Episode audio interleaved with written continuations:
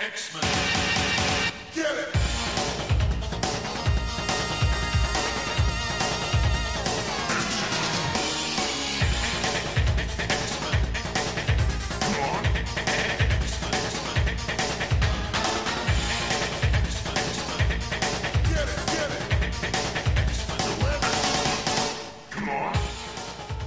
Hey everyone, and welcome to another exciting episode of Battle of the Atom.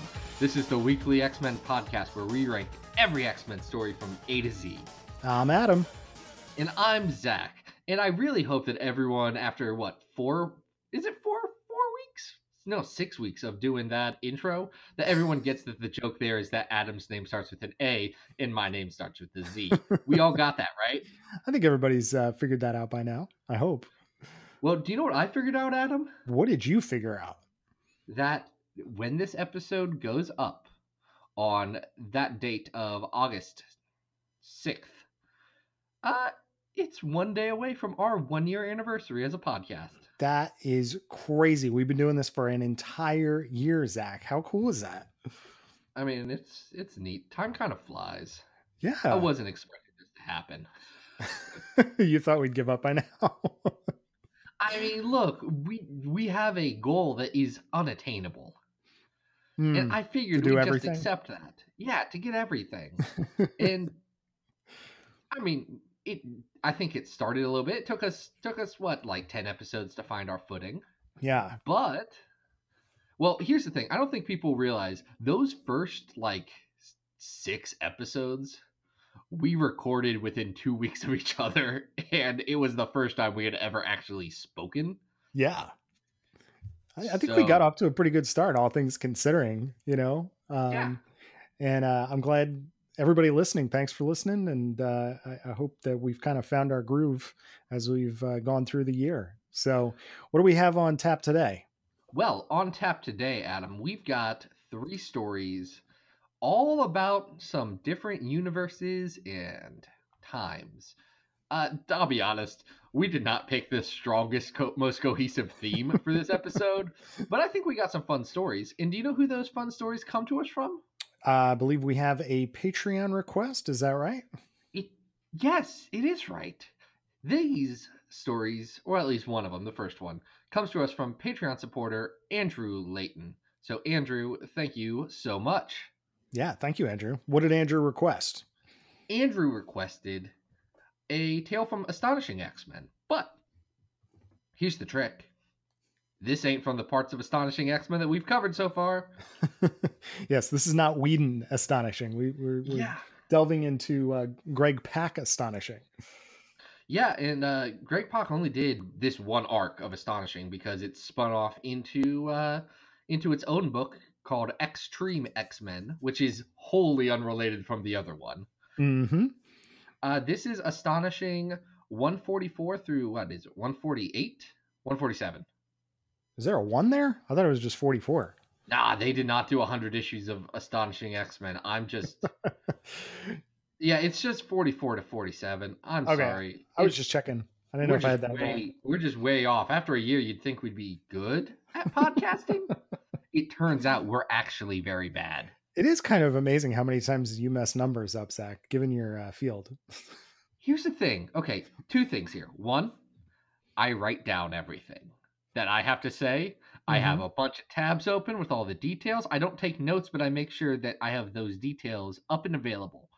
Two, in engineering, what you do is you write things down and you come back to it later. You memorize nothing.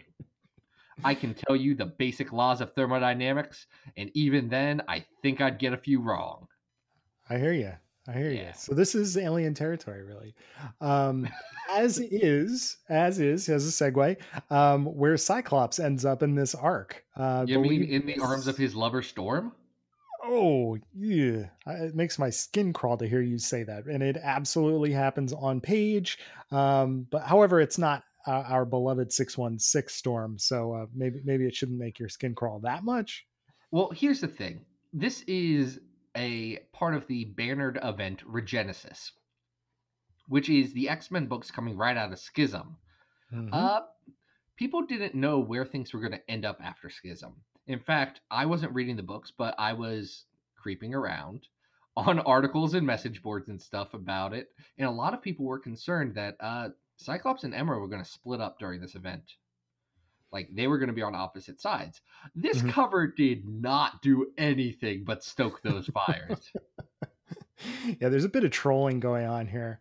Um, which, you know, honestly, this moment of Cyclops kissing Storm, which is really just an alternate universe Storm kissing Cyclops, although he, he really looks like he likes it, uh, seems to be about to grab a handful of butt um, in the one page splash. But really, the story um, centers around an alternate world that needs Cyclops as batteries um, and is collecting all of the multiverses Cyclopses to really save their world from blowing up. Yeah, it's it's interesting. I don't so I don't think the plot is the strongest part of this book by a long shot. I think it's a little I think it's a little light. I understand the moral quandary that they're trying to present like Cyclops you have to do this thing and subject yourself and then die or else all of these people are going to die. Like I get it. I don't think it's well executed. But do you know what I do think is well executed? What's that? some of the alternate universe characters that they uh, introduce here. Yeah, I I um actually felt compelled after reading this arc. I you know, the arc's what it is, but I like the alternate universe characters in this so much that I've been reading Extreme X-Men Volume 2 and really enjoying it.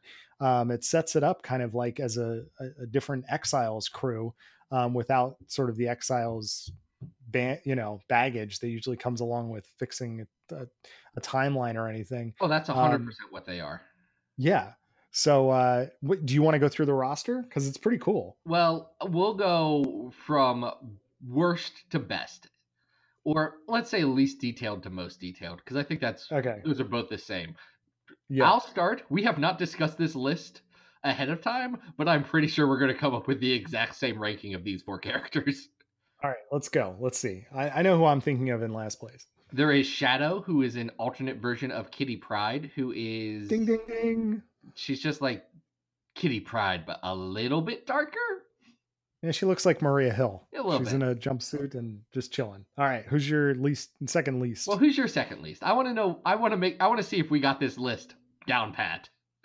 I was gonna go with the Emma Frost because she really doesn't, you know, do much. Yeah, Emma Line, kind of there. Emma Line Frost Summers, who is hundred percent there uh, to make sure that Cyclops understands that in some universe, him and Emma do settle down.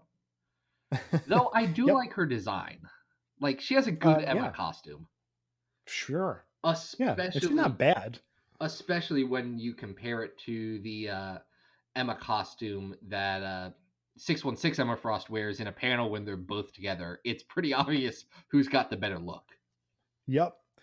All right. So I guess the top two are probably the uh the ones in, in contest here. Um I who's who's your number two here? I would say my number two is Kurt Wagner, who is a little kid version of Kurt. Like little kid, he's like 12. He went to PS 12 14 in Brooklyn. He's essentially Kurt but Spider Man. Oh, I love his little Spider-Man uh, lunchbox. It is the most adorable thing ever, and he's sort of like a child genius. You don't get that in this arc, but then it, it sort of comes out in extreme. Um, yes. And then I'm I'm guessing we're in agreement. This version of Wolverine is great. Are hold on, hold on. Are we talking about Governor General James Howlett of the Queen's Dominion of Canada and Viceroy of Her Majesty's Expedition to Sri Lanka? Or Shangri-La, Shangri-La. Ah, I got that wrong. Uh, you mean the same character who is uh, his bones are coated in adamantine, uh, the what is it? God's Are you metal, talking about the metal of the gods? Are you talking about the metal, metal of the of the gods? Adamantine? Yes, the metal of the gods. Yes. Oh yeah. Um, Him and his boyfriend, uh, him and his boyfriend Hercules, just kind of ruling Canada and fighting side by side. It's great. He's fun. yeah this also does set up the the central premise of um uh extreme which is the idea that there are multiverse xaviers that need to die Ten um, evil because there Xaviers. is a room of Yes, and in this this arc, there's a lot of floating heads of Xavier's, one of which becomes a character um, in Extreme X Men. So I, I, feel like this works better as sort of like the first arc of that storyline, mm-hmm. um, even though they add Dazzler to that that arc uh, that uh, book, which I think is really cool.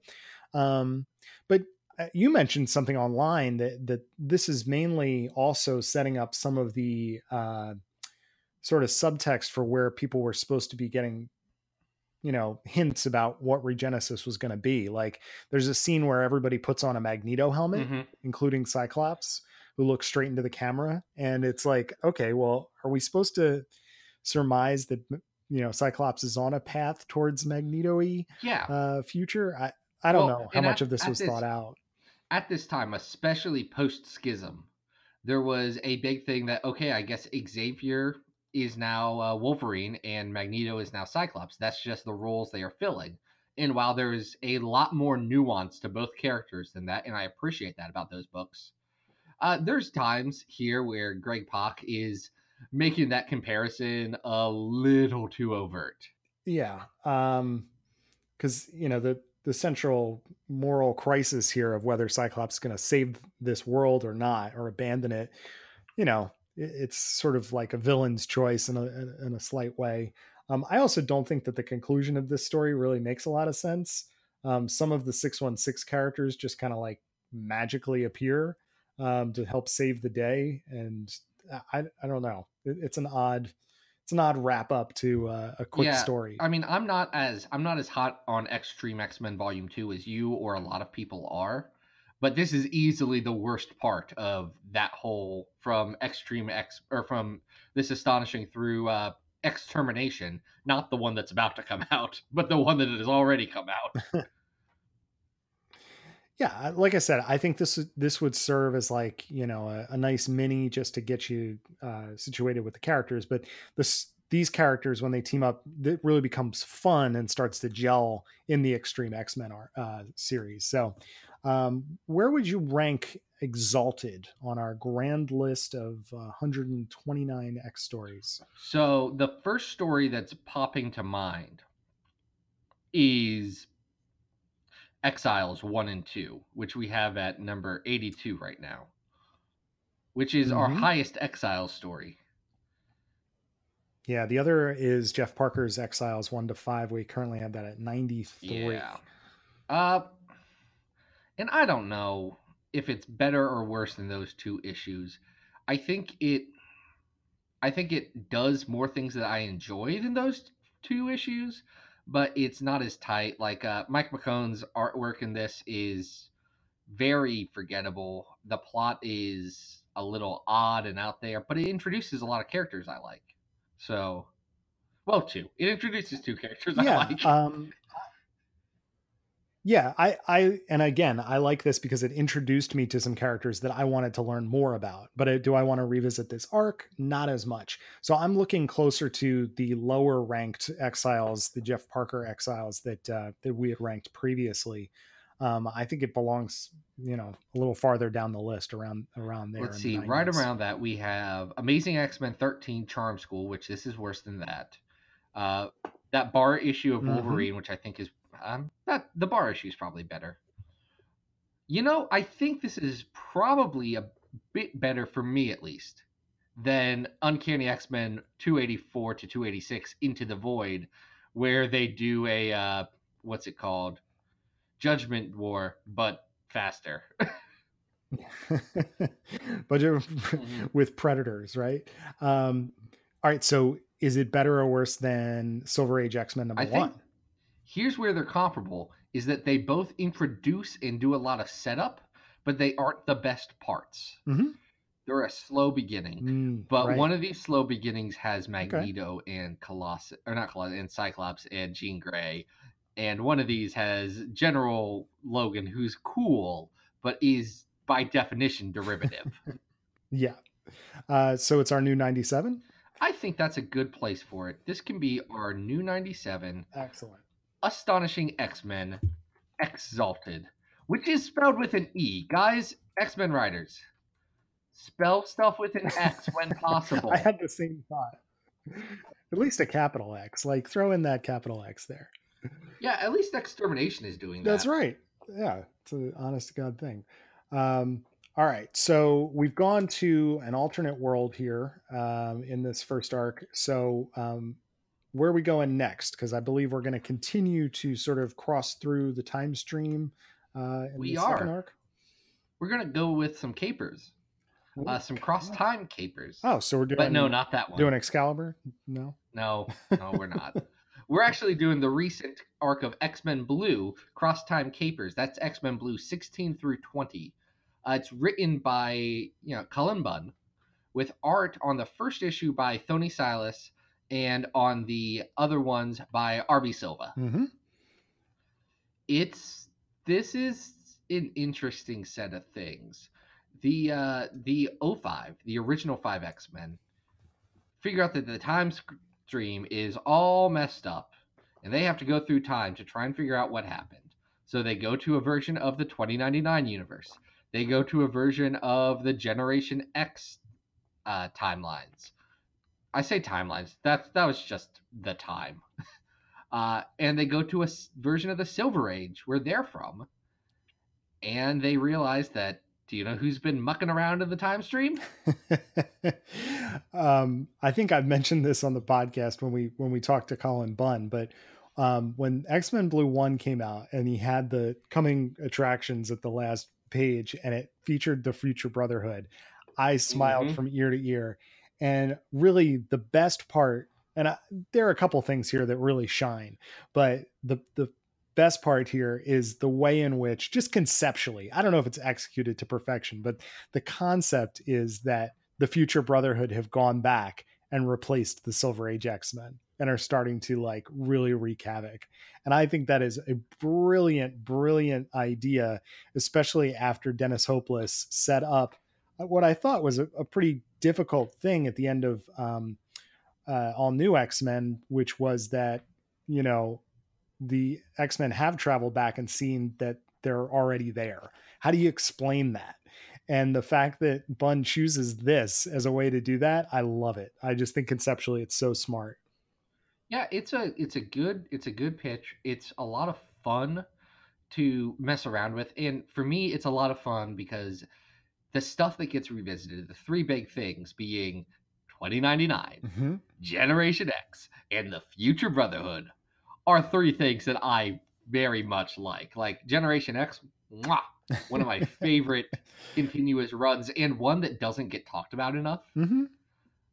because here's the thing about Generation X, it goes through like one bad spot with Larry Hama writing, and then it's really good for like the entire rest of it until like right at the very end when it does some interesting things but poorly executed. This isn't about Generation X. Uh, and then 2099. 2099 is underrated. It plays with a lot of concepts that other artists and writers would later be praised for bringing to the X Men. Now they bring those concepts much better than they were originally introduced in like 2099, but it still is interesting enough that I want to revisit it. Yeah, and he brings the entire team into the storyline. Uh, you know, their timeline has been messed up because of the future brotherhood too. So uh, whether we're dealing with the original 2099, something that's we are absolutely not. Yeah. I got mad about that when I was reading because because I'm the only person who's gonna give a damn about 2099 continuity. I was reading this and I said, Cullen, I know you have all of these issues bound. yeah, You know this is not how this. Oh, right. Yep. That was a hint. yeah. That was a hint that something is wrong. Yeah, he definitely, um, you know, loves, and this was something that definitely got out of our conversation with him is that, you know, he loves bringing back these things that he personally loves as a reader, and uh, you can really feel um, that adoration as part of the storytelling here.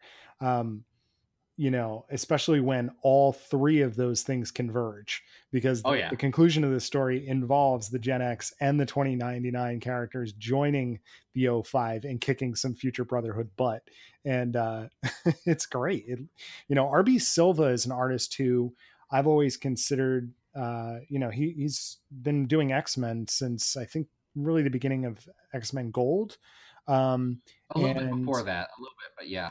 Yeah, and clearly somebody who like has a great sense of layouts um, is kind of doing a Stuart Immonen uh, He's style. inspired by him, yeah. Yeah, but I feel like this arc, he he definitely you see some evolution in his style, um, and there are some really really great things going on here that I, I like a lot in his no, artwork. he. This is the arc that really sold him on me. Like, mm-hmm. or sold me on him, I guess. Uh, I I've been a fan of his stuff, but you know, not thinking that he was a top tier guy. I mean, honestly, thinking, okay, he's a Stuart Immonen clone, and that's fine. Like, if you're gonna steal, steal from the best. Uh, but this arc, he really steps up his game and develops a bit of his own style. Uh, what I, as far as art, what I don't think works as well is issue 16 with a Thony Silas, uh, doing kind of filling. It's Yeah. he's got a really, he's got a really weird look where it's very long, angular characters, and I don't think that necessarily fits the tone of you know X Men Blue, which is anchored by guys like RB Silva and uh, Jorge Molina, who have a lot kind of lighter. I don't want to say cartooning, but a more bubbly kind of look to all their characters. If you're going with very basic shapes, Mhm. he's a lot taller and pointier. Yeah. versus, yeah, Yes, less sharper. That's what people normally um, say. and it's not as yeah and not nearly as detailed as what silva is doing um in, in his page work so um you know i, I love the idea of bringing back the the future brotherhood and i think so far we've been talking about the idea of some of these things whether it all gels uh, i think is maybe fair. up for Oh, That's fair, debate this is um this is a bit of a choppy story. you know what i mean It goes, okay, there's a problem in the present. We got to go time machine it. Okay, there's a problem in 2099. We get a tiny bit of information. We're going to go time machine it. Same in Generation X. Same in the Silver Age. And then they get the big, you know, climactic showdown in issue 5 where everyone fights. That's it. It's fun to Mhm. experience these things. Uh, it may not be as tightly plotted as I would like. I think reading that originally as it was coming out, it worked it worked a little bit better than it could have been otherwise because you're not getting five months of this. You're getting, you know, what, two months and some change of just boom, boom, boom with that bi-weekly schedule that Blues running on. Yeah, I, I think you bring up an excellent point. You know, like this this moves quickly. I'm kind of glad that it moves quickly. I don't want it to get dragged out over a year's worth of continuity. It hits its punchline, you know, relatively quickly. Um, so that we figure out what's going on and then it gets wrapped up really quickly as well. Um, I don't feel like it, you know, lingers any more than it has to. And, uh, you know, I, I think there's a lot to be said for putting these components together in a fun, story that advances the O5's um, you know timeline because we are nearing what we're being told is going to be the ultimate resolution um, with the extermination miniseries so i feel like this is about as good a setup for that as you can get Yeah. One other thing that I like about the setup in this is you can tell how you know Cullen Bunn was saying on uh, the interview we had with him a couple weeks back. He likes long form plotting, and you can see what he's doing with Magneto in this story. You get Yeah. specific glimpses of things that have become explicit in the most recent arc about how he's fighting with this duality nature of him and how he he views you know the evil side of himself through the lens of the most evil stuff he experienced. You get some of that throughout his entire blue run but mm-hmm. coming back and seeing the seeds he planted i have a lot more respect for that. Yeah, yeah, it's great. Um, and uh, you know, blue was a title that I, I and with gold the same way. I kind of I lapse in and out of it, and uh, when I go back and I read uh, some of these arcs, I'm like, oh, you know what? This is this is grown. You know, this book is definitely doing more than I remember it doing when I you know maybe missed a, a couple of issues. yeah So um, I, I like this arc a lot.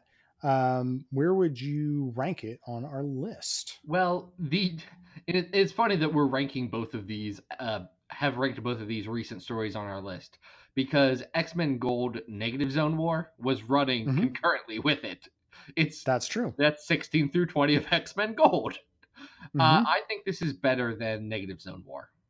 I do too. Which is at I think it has a lot more fun going on uh, in it.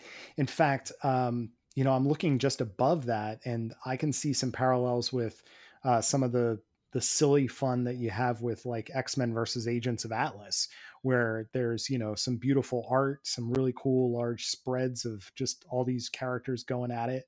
Um, I I don't know. I, I'm looking somewhere in that general universe there. Yeah, I think I don't think this is better than that Web of Spider-Man annual where Warlock becomes a Godzilla, which is at number 69 No. On our list right Yeah, I wasn't going to go that high, but I think I could be convinced to plug it above the Extraordinary X Men IVX tie in. Hmm.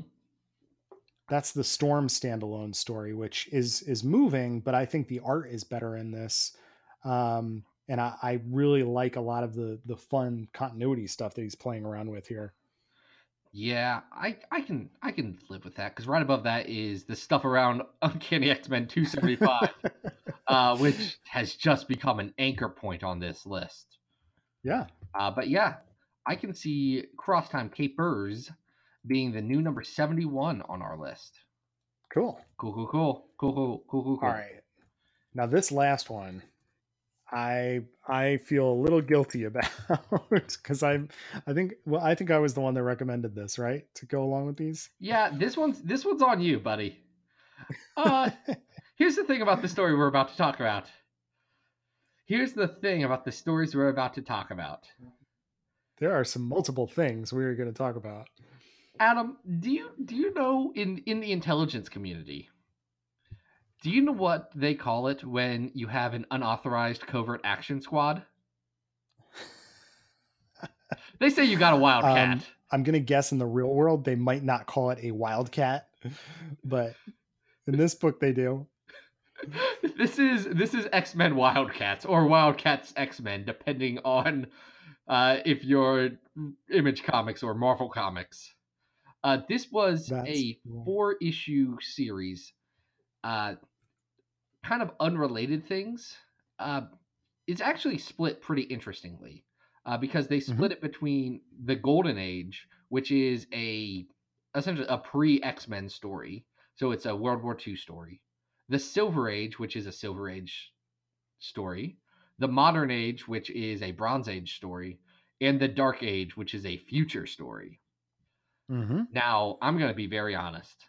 I ain't read a dang bit of Wildcats. I know Grifter's a thing. That's all I got.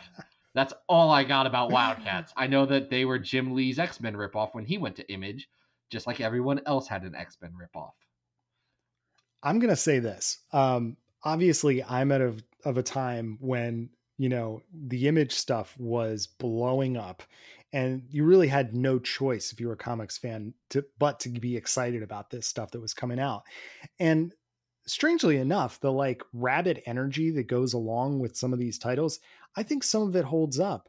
The first uh, arc of Wildcats is very weird. It involves Dan Quayle, actual Dan Quayle, getting possessed by an alien A Daemonite? um, who a Daemonite who wants to take over the world. Um, it you know I think it, it oddly does hold up, um, as does like the earliest Savage Dragon. Um, you know, and and some of the other things we talked about the Max uh, in our Wolverine episode recently.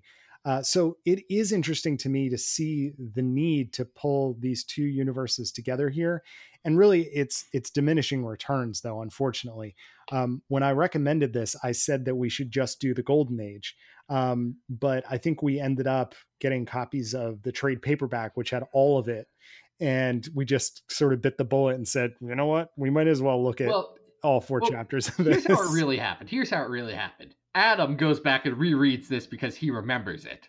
Zach has never read this in his life and reads the Golden Age and puts something on Twitter about it. And then someone posts, "Yeah, but how do you feel about that time that Grifter made out with uh, Jean Grey?" And I said, "Excuse me." I guess I'm reading all of these now I guess we're reading all of them. because this is happening. let's uh, let's let's run down, uh, if you would. Let's go through all four of the stories just very briefly. Hit the creative teams and just the five second pitch. Sure. How about you Uh, the Golden that, Age. Golden Age. yeah, the Golden Age is uh, well, Scott Lobdell writes the first two of these stories. Um, the art on the first issue is by Travis Charest, who was working for Jim Lee's uh, Homage Studios at the time. Um, it's a beautiful, you know, quick kind of like like you you mentioned, it's a World War II Wolverine story. Instead of Captain Marvel or Captain America by his side, he's got um, he's got not voodoo, um, he's got Zealot, um, and they're hunting down this ancient scroll. Right, Nazis obsessed with mysticism, whatever. Um, in the Silver Age, Scott Lobdell is back, and we've got uh, sort of like Heroes Reborn era Jim Lee and Scott Williams, and you want to describe this because it does involve you know the grifter uh, Jean Grey makeout. Okay, so essentially, Jean Grey gets very sad that Scott Summers won't admit that he loves her, and she leaves the team for a hot second. Ends up running into Grifter, who is working for Shield against his will, and they make out for a second, and she says, "Wait, no, I got a boyfriend, kind of, sort of. He won't really say it. Let's not talk about that part." and then they go uh they go fight a combination of the brood and the daemonites who have Mhm. infected each other uh and then mr sinister's also there this is where madelyne pryor comes from by the way we all know this right like in continuity jean grey got knocked out in her fight against the daemonite brood with grifter and then mr sinister was like and i'll take your dna i will use this later so because of this there's a So straight there's a straight connective tissue between Wildcats and Image Comics and Mhm. Cable, which is I'm It's that, interesting. that's a retcon that is sticking in continuity for me. It happened. it's not apocrypha. You cannot take this away from me. Uh, so the modern age has a story by James Robinson and then uh, early Adam Hughes um, doing the artwork there. This one's probably the most straight up like team team up because you get the entire um, you know classic X Men lineup teaming up with the original Image Wildcats lineup, and it's basically a story about them battling the occult forces of the Daemonites. But um, there, there's all of these wink, wink, like, "Hey, you're my analog," and "Hey, you kind, you know, you're you have claws like Wolverine, but you're not Wolverine." Um, that kind of thing. Yeah, this is here's the thing. This is easily the worst story of the bunch. I would Mhm. say it's for Oh, really? I would not say I this would- is the worst of the bunch. maybe worst is the wrong word. This is the this is the least interesting story of the bunch. It's the one I would not ever want to go back to. Like the, Okay. the Golden Age is beautiful. Uh, Travis Charest does a very good job making very pretty comic. The Silver Age, it's got that Jim Lee stuff and it's got some bonkers continuity that I'm very into. And then the Dark Age. Oh boy. Um, Can, so can, can you explain Age what has been- happens? I can't at all. Um, it's written by, of all people, Warren Ellis. Um, it's penciled by Matt Broome and inked by Sean Parsons. And it is sort of like a Days of Future Past that involves future X Men and a host of Wildstorm characters um, that are not just the Wildcats team. And boy, it does not make any sense whatsoever. I have no idea what's going on in the story. And a lot of pages, I have no idea even who the characters Oh are. no, Um, uh, so imagine imagine this. You actually know who the Wildcats are. I thought I did. I have no idea who half these characters are because they are also dressed ridiculously. Can we please, can we please, can we please, can we please talk about what Wolverine wears? uh, please share with us the majesty of Wolverine's uh, upper half. Here. So he's not wearing a shirt, but he is wearing pants that go up to his uh, pectorals and then also nipple guards. Mm, Now, it has been posited that he has sensitive nipples and he does not want them to chafe. and I can't agree with that because he's not wearing a shirt. He's just wearing nipple guards and a choker. oh boy, Man, it's it is something to behold. The artwork on these pages is um, really I find it difficult to look at, and there's you know these continual cameos of these characters who, you know. I really just don't have a grasp of what it is that I'm supposed to be getting out of this story. No. Um, And I think they kind of blow up everything at the end to erase this timeline. Like they commit suicide to end everything, which seems like a weird plan. Like eh, it- it's got- know, it's kind of like how uh, Colossus cured the legacy virus. also doesn't make sense, but that's fine. exactly. But there's like there's some weird there's like it's Warren Ellis uh transhumanism just him spewing that out onto the page without it actually making any dang sense. nope. But it's interesting. It's not good. Yeah, I mean, this whole thing um, will be of interest to you if you grew up in a time when you followed Jim Lee from his X Men run over to Wildcats and maybe stuck it out um, through, you know, the creation of the Wildstorm universe. But if you don't know what's going on with the non X Men characters, you're going to be plenty confused, and you know, the artwork even here is just all over the place. Um, you know like you might think that like oh having jim lee and scott williams do one of these issues would be like a surefire hit but this is like this era of jim lee that kind of feels like he's second generation Yeah. jim lee you know like it, doesn't feel like as true to even even to the quality of work that he's producing now um or that he was back on uncanny so it's a real mixed bag here Yeah, it's like look, if you're interested, go read it. It's weird. oh yeah. Uh yeah I, I we just can't promise that you're gonna like get anything out of this because you know it, it's something that is if you're going to you know just find one of these books definitely check out the golden age. Um, travis Charest draws beautifully. If you like just seeing like a wolverine world war ii story there you go you got a really nicely beautifully drawn one and it it's really well done uh, the rest of it i could leave i could leave it immediately and not revisit it ever Yeah, so uh where on our beautiful long list are we thinking about dropping this group of very mixed stories? Mm. Well, if it was just the golden age, I might go a little bit higher. But I gotta say, like as a whole, this thing is a bit of a mess. So I'm looking pretty low. Um, I'm tempted to. I'm kind of like glancing immediately around like X Men Mangaverse. Uh let's see, where is Mangaverse? That's at 120. I don't know how low you want to go. So here. I think the Travis Charest stuff makes it better. oh, Uh, sure. It's it's a It's a weird balance, about right? all of it together is about as bad as that Spider-Man team up number one, which we have at 114. yeah. Yeah, sure. I think Judgment War is better at 113. Okay. I don't. So that's my ceiling. Oof. D- Mangaverse. Mangaverse is Is this better than IVX? no, because IVX has two good issues and a few okay, Okay. ones.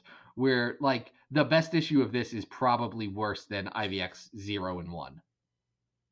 Is it better than Poptopia? I mean, I don't understand what's going on in the last issue about as much as I don't understand anything in Poptopia. well, here's an interesting comparison. Heroes for Hope is at 119, and we've always talked about that as sort of like a, a really odd, you know, cultural moment of you know combining art and writing powers, and this has a similar vibe to it. It really about it. does.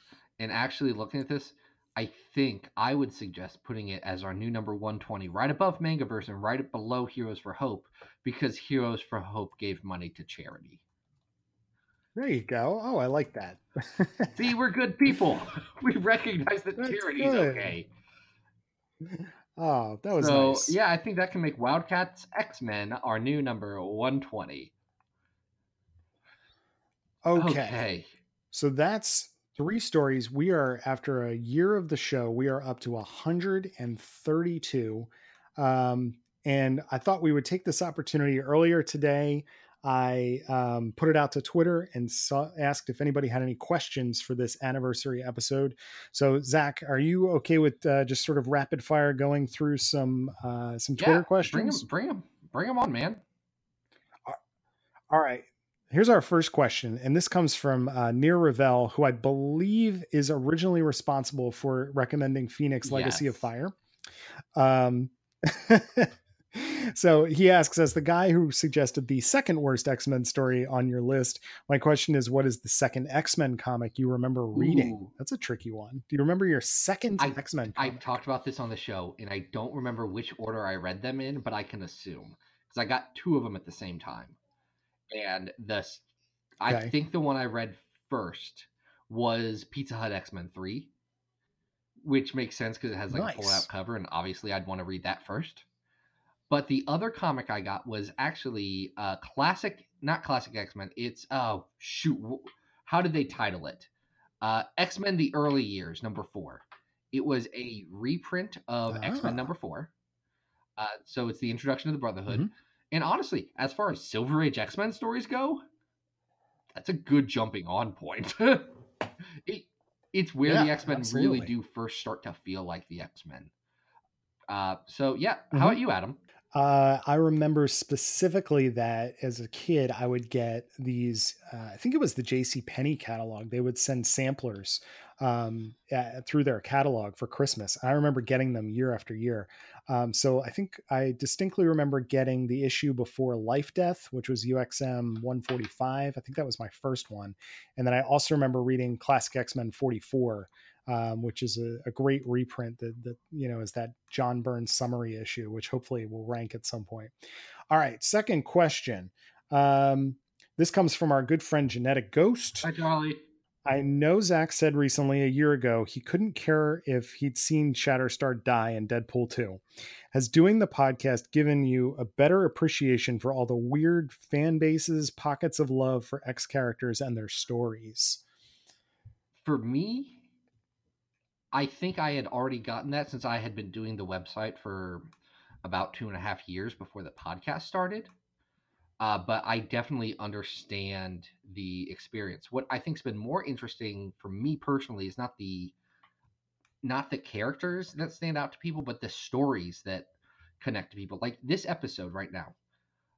Uh, someone gave us money to talk about astonishing X-Men Exalted. Guys, I read that story a couple years back and I have not thought about it since. Like I went back and reread it for this episode, but it wasn't a story that connected to me. But for Andrew Layton, it had a it it was a touchstone for him. It's something that he remembers. And I know I've got the mm-hmm. weird ones that I remember on here too. So that's what it's given me appreciation for. It's that stories that you may completely discount and not even give a second thought, maybe someone else's favorite. So it's very interesting. Uh, how about you, Adam? I think my answer would be exactly the same. I mean, I just want to add that through getting involved with this show, I feel like I've gotten deeper into the larger community of fans. Um, and it is amazing to me. Like, everybody loves a character, everybody loves a story, and everybody has their own touchstone. So it's been fun to uh, to learn about all of that. Okay. Um, uh, at magical matt 42 wants to ask us uh, what is the romantic story of how you met and was there moonlight I don't think there was moonlight, but this is how I recall it because we will have different, uh, different, uh, different takes on this. I was screwing around on Tumblr because I used to use that a lot because that's where my site was. And somehow I came across Bish and Jubes. It had to be like the fifth or sixth page. Like this is early. No, it had to be earlier than that because I was reading it a little bit before I did this, and I eventually I reached out to Adam. I'd never met him before and said, "Hey man, uh, super like your comic. I run an X Men website. You want me to rehost it there?" And he, for some reason, said, "Sure."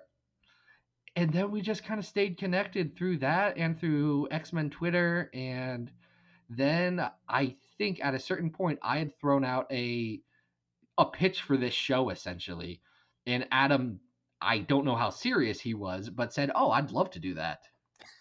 and then I didn't talk about it for three months. and then I Yeah. I was about to graduate uh, grad school, and I was like, "Hey, Adam, you mentioned this offhand a while back. Are you serious?" and I was, I was, because uh, I definitely wanted to start doing a show. Um, so uh, that, that, that pretty much nailed it. I think that was a good answer. Um, all right, this next question I think is is directed at me. Um, we know that Zach's favorite quote unquote worst X Men X Man Yeah. is Maggot, but Adam, who is yours? This comes to us from at Mojo's work. Um, I- gotta say, I think after doing the show, I didn't even know about these characters, but I feel like I'm pretty obsessed with Geoff Johns Morlocks. They're pretty good. So um we just had the gifted season 2 trailer come out and I'm pretty sure like I'm pretty sure I saw the postman there and maybe that's just my internal bias it could be completely somebody else but I swear to god if he's in season 2 I'm to flip cuz I just think Here's that's the so thing cool. about Geoff Johns Morlocks. Um, do you know how many characters from that that four issue whatever have shown up in X Men media? I can think of Yeah. like I think like three of them at least. Uh, Angel Dust was definitely there. Uh, shoot, what's his name with the with the head? And I'm gonna I'm so mad. Shatter Uh, Shatter. and I think there's one more that has shown up uh, in the Gifted already.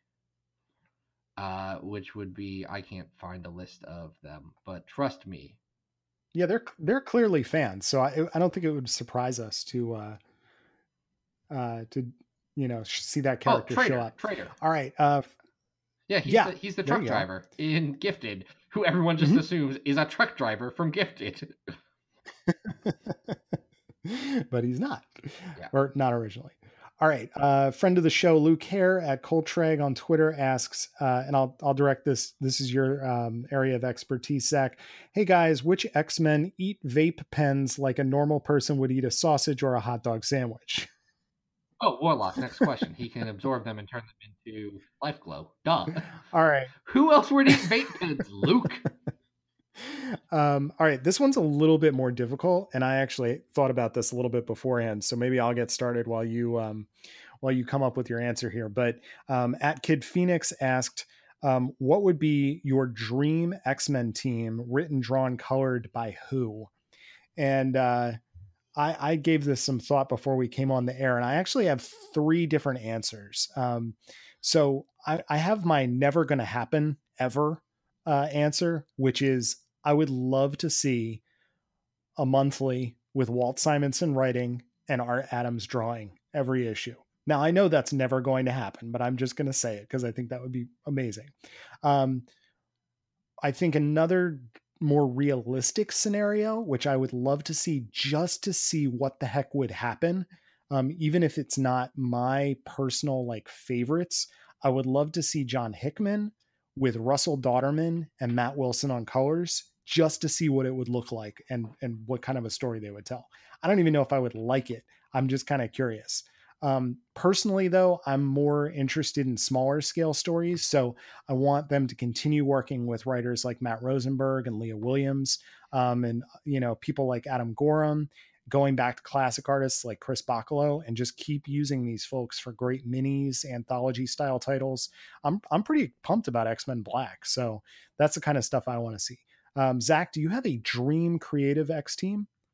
I don't know if it's a dream dream team because the way the way I kind of view it is that I am not uh what's it called?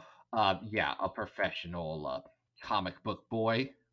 So I don't really know uh the best way to do it, but there's a couple things real quick that pop into mind that I think would be interesting, not necessarily like fantastic. Uh one of them would be uh having Gerard Way write it because I think Gerard Way does some very interesting work, even though uh, he's very slow and has his own emo band to do. And then there is a artist who's mostly worked for Boom actually, but his name's Daniel Bayliss.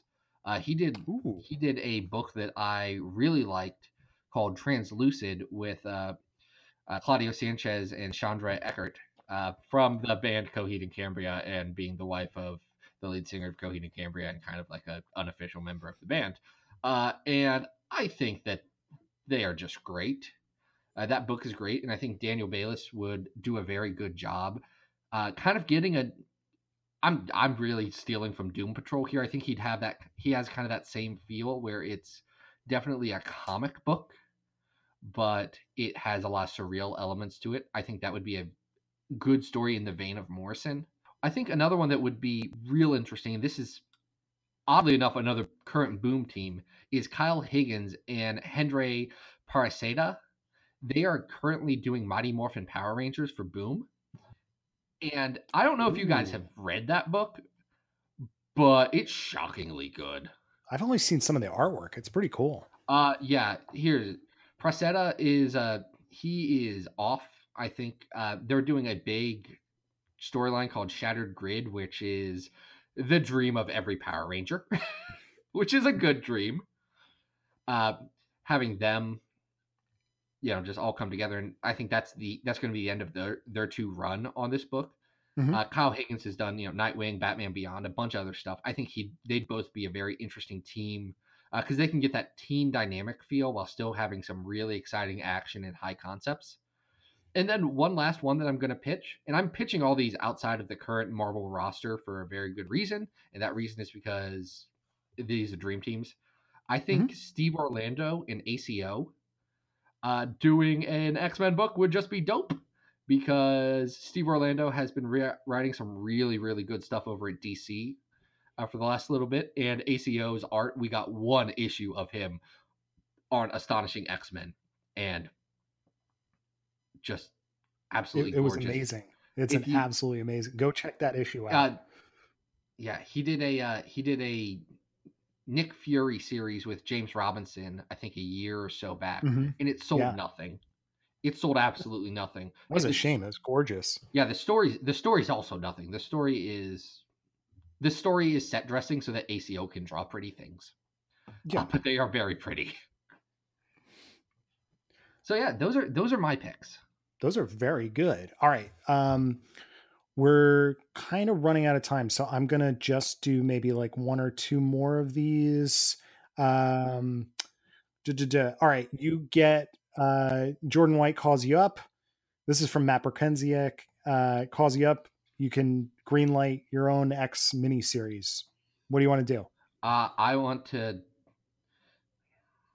I want to do maggot. I I don't really have a maggot story, but I'm sure I'd come up with one. Like if I'm given the option, I'm not gonna not do it. It's not even probably the best X Men story. But here's the weird thing about me: I honestly like don't have a lot of like fanfic stories. No, wait, I've got one.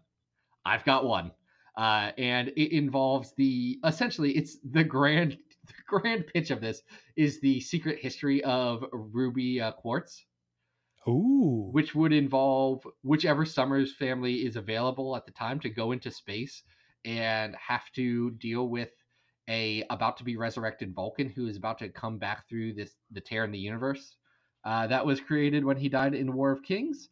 And then uh, it would also involve Slipstream and Lifeguard and Adam X and a bunch of Shi'ar people, and there'd be a big fight, and Ruby Summers would get pulled through this uh, cut in the universe, and so would a bunch of other alternate universe people. And eventually, the whole high concept is that they would have to sacrifice it by charging Ruby Summers with a ton of energy uh, to unexplode the uh, giant rift in the universe, and then her body would be sent spiraling through time and space and throughout all universes, and then sh- her body would be Ruby Quartz. You you kind of went from like zero to a hundred there, Zach. I Yeah. went from like I don't have anything to like wow, that was a great pitch. I wanna forgot that. about that one. That entire that entire pitch came from two things. One, I thought, you know, the general and kind of generic pitch of what about all the Summers people coming together, and then I thought, what if what if I made a pun about Ruby Quartz because I can't figure out where it comes from, and there's not a good answer in universe except for it's in the ground, but that's not Mhm. actually what's in the ground. I love it. That's good. Um, if you guys have been, you know, following me for any length of time, either on Tumblr or Twitter, um, you guys know that I have this uh, obsession with um, an idea called Psyops X, which is an all um, psychic team of X Men. Um, basically, the pitch is that um, uh, Rachel Summers um, recruits Psylocke, the Stepford Cuckoos, Quentin Quire, and I also have a secondary mutation lined up for Artie, um, so that they can go and get. This takes place in the gap of time before Secret Wars, so it's about them retrieving the Phoenix Egg for Cyclops. Um, so that's something that I've had bouncing around for a lot. So you you, you know want to call me up, give me the green light, I'll do that one. Here's the here's the thing about that pitch, and I'm just going to be very honest. I did outline that once when I was very bored. You did, and you did a great job of it. I, I enjoyed your take on that story, which was really cool. All right, um, there were a lot of great questions, guys, but um, we have to get to the last part of our show. So I'm going to skip to Matt Sibley's question um, because he will provide a good trans uh, a good transition here. That question was, which story are you most? Oh, is that right? Yeah, which story are you most looking forward to debating? Ranking i don't think that was the actual that question wasn't that wasn't, but the answer supernovas. Next question. Okay. So, um, sorry, the actual question was um, if you could each change the placement of one entry on your list, what would it be, where to, and why? And this is something we've been talking about for a while is the idea of taking a moment and just taking your breath and saying, all right, well, do either of us want to, you know, kind of advocate for something to move around on the list? Yeah, we talked about just reflecting on a couple of stories because the way these lists work, they kind of get away from you. And then somehow you have something placed at a certain point and you're like, I don't know if I can do that anymore. So all right. go through. We each picked two. And we're Mhm. going to talk about re ranking them. And I think we'll start with uh, we'll start with some of the middler ones. Uh, so one that I had on this list was a story that we ranked pretty early in the podcast called X Factor 207 to 213 Happenings in Vegas, which is this whole thing about Rahne and Shat or Rahne and Richter being pregnant, but Rahne lying about it being Richter's kid, and then there's this whole thing in Vegas with uh, Hela, goddess of hell, and Pip the troll, who's horrible, and it's at number 82 right now.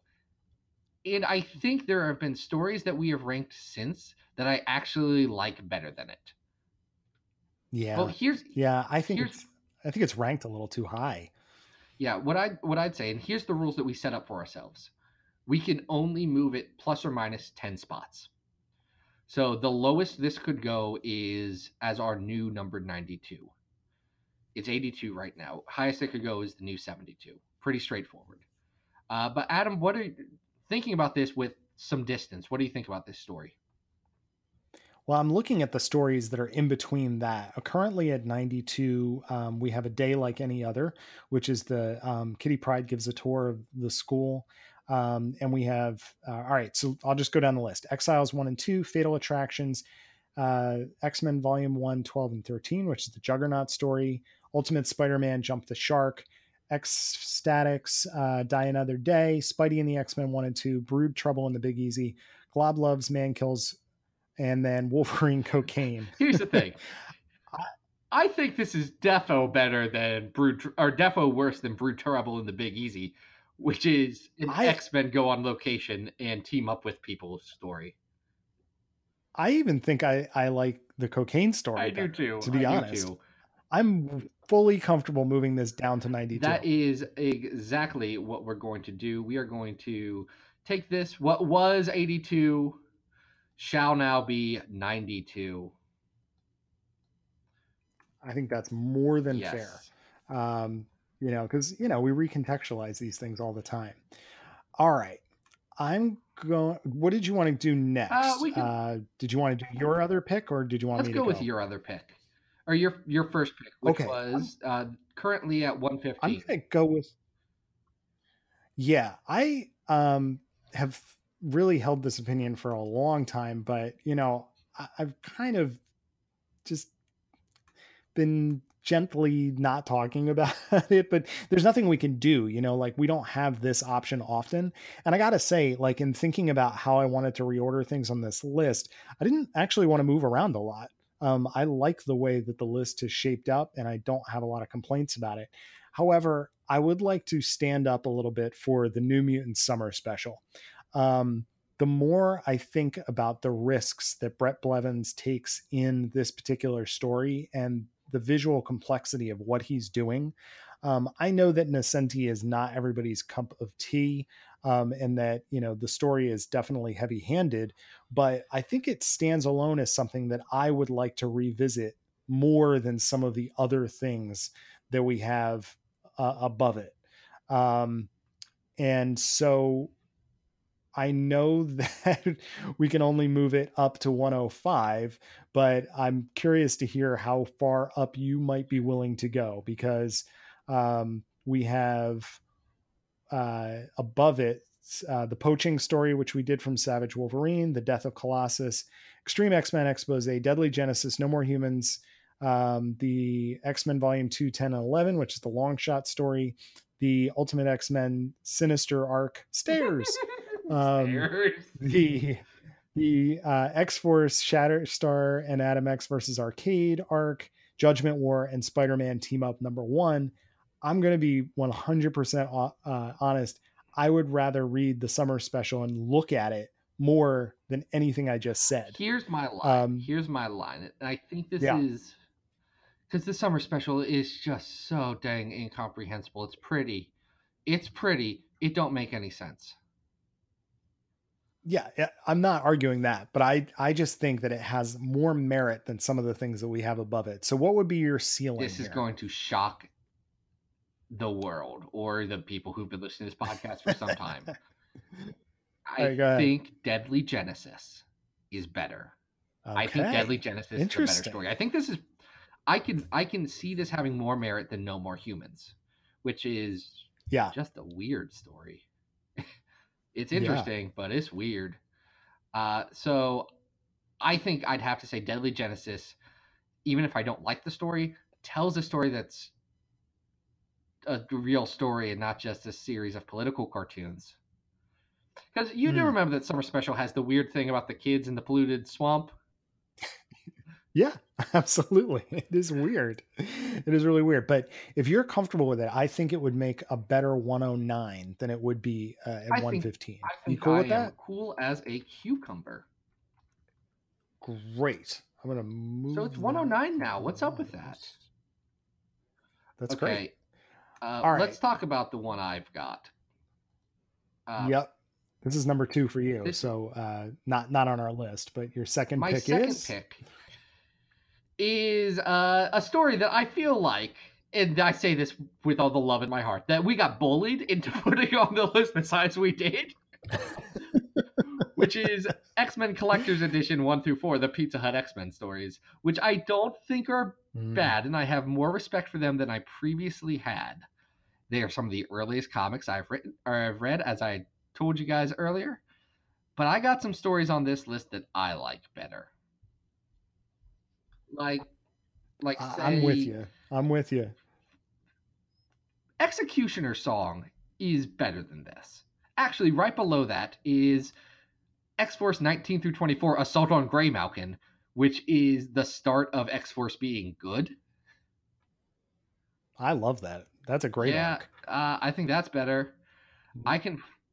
Messiah War is better, I think. So the the thing is Excalibur Mojo Mayhem, which is I like that. I can I can. I That's I think we can put it above Mojo Mayhem and have it as our uh, Okay. 43 on the list if that works with you.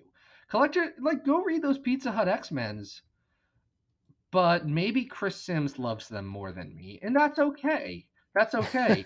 He's writing X Men, or he wrote X Men comic books, and I didn't, so maybe he knows more than me, but it's my damn podcast. He has his own. It's our damn podcast. Excuse think me, that's Adam. I'm sorry. I get possessive sometimes. we got wrapped up in the Chris Sims fever on that episode, and uh, the Pizza Hut went uh, a little bit to our heads. We'd all had a little too much Pepsi. Um, Uh, Wait, I'm sorry. You don't get Mountain Dew when you go to Pizza of the Hut?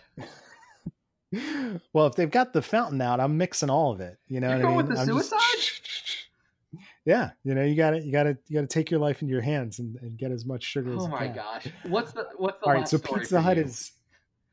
All right, so um, another one that I think is too high um, is something that I think I argued for going up a little bit higher than it probably should, and I want to bring it down um, because given what's under it now, I just don't think that it holds up. Um, so I I just I have a little bit of buyer's remorse on this, um, and that is X Men one to three Mutant Genesis. Okay, here's the thing about Um, Mutant Genesis. It's interesting. It's important. It's not bad, but I think its importance gets conflated with the fact that it's such a big story. Yes. So I would like I know where I want to move this, and I'm kind of curious if you know if you're on board for I'll this. listen. Um, because will- below it, yeah, below it we have some really, really great stuff. Wounded Wolf, the Brood Saga. Look, I said it right, everybody. Uh, Life Death Two, Life Death One, the first three issues of Generation X one to uh, Generation X, Wolverine in the X Men Seventeen, that weird Doop issue, um, the first X Statix run, and the Inferno New Mutants. Which, by the way, Um, guys, that's in the top 25. We gave Inferno New Mutants a very good rep. As- If we're just going to Yeah, call back to previous episodes. Yeah, that's because it's fantastic. I want to slot Mutant Genesis above X Club. It would make it our new Can I say 22. something, Adam? Um, That's exactly where I was going to put it. Because oh because all right that the the first three issues of Generation X are stronger, and I like I like the I agree. better, but I also like Chris Bachalo a lot more than the average person. Uh, I think that Doop one shot's real good. I think that first X Statix arc is real good, and I think Inferno New Mutants tells legitimately a more important and better X Men story. And while I personally love X Club, I get it. Yeah. all right. I think those are some smart changes. And I still think that the list really does hold up after a year. I, I'm pretty impressed by, you know, revisiting it and saying, you know what, a lot of this just makes sense. In fact, what I'd like is people listening to this, uh, when this episode goes up on Twitter, maybe drop a line on the whole episode thing, telling if you've got a uh, story that you think is too high or too low on this list. Let us know. We're not going to do anything with that information, just to be clear. I might comment on it, and I may be snarky. I know I probably will because I'm a jerk sometimes, and I'm sorry, guys. I have opinions, and I'm trying to be nicer. But uh, yeah, let us know. Wow. All right. This was a good, you know, kind of giant size episode. The way we put this together, this worked out. It did. It's been it's been a crazy year and legitimately this couldn't happen without everyone who supports it. So let's go down the list.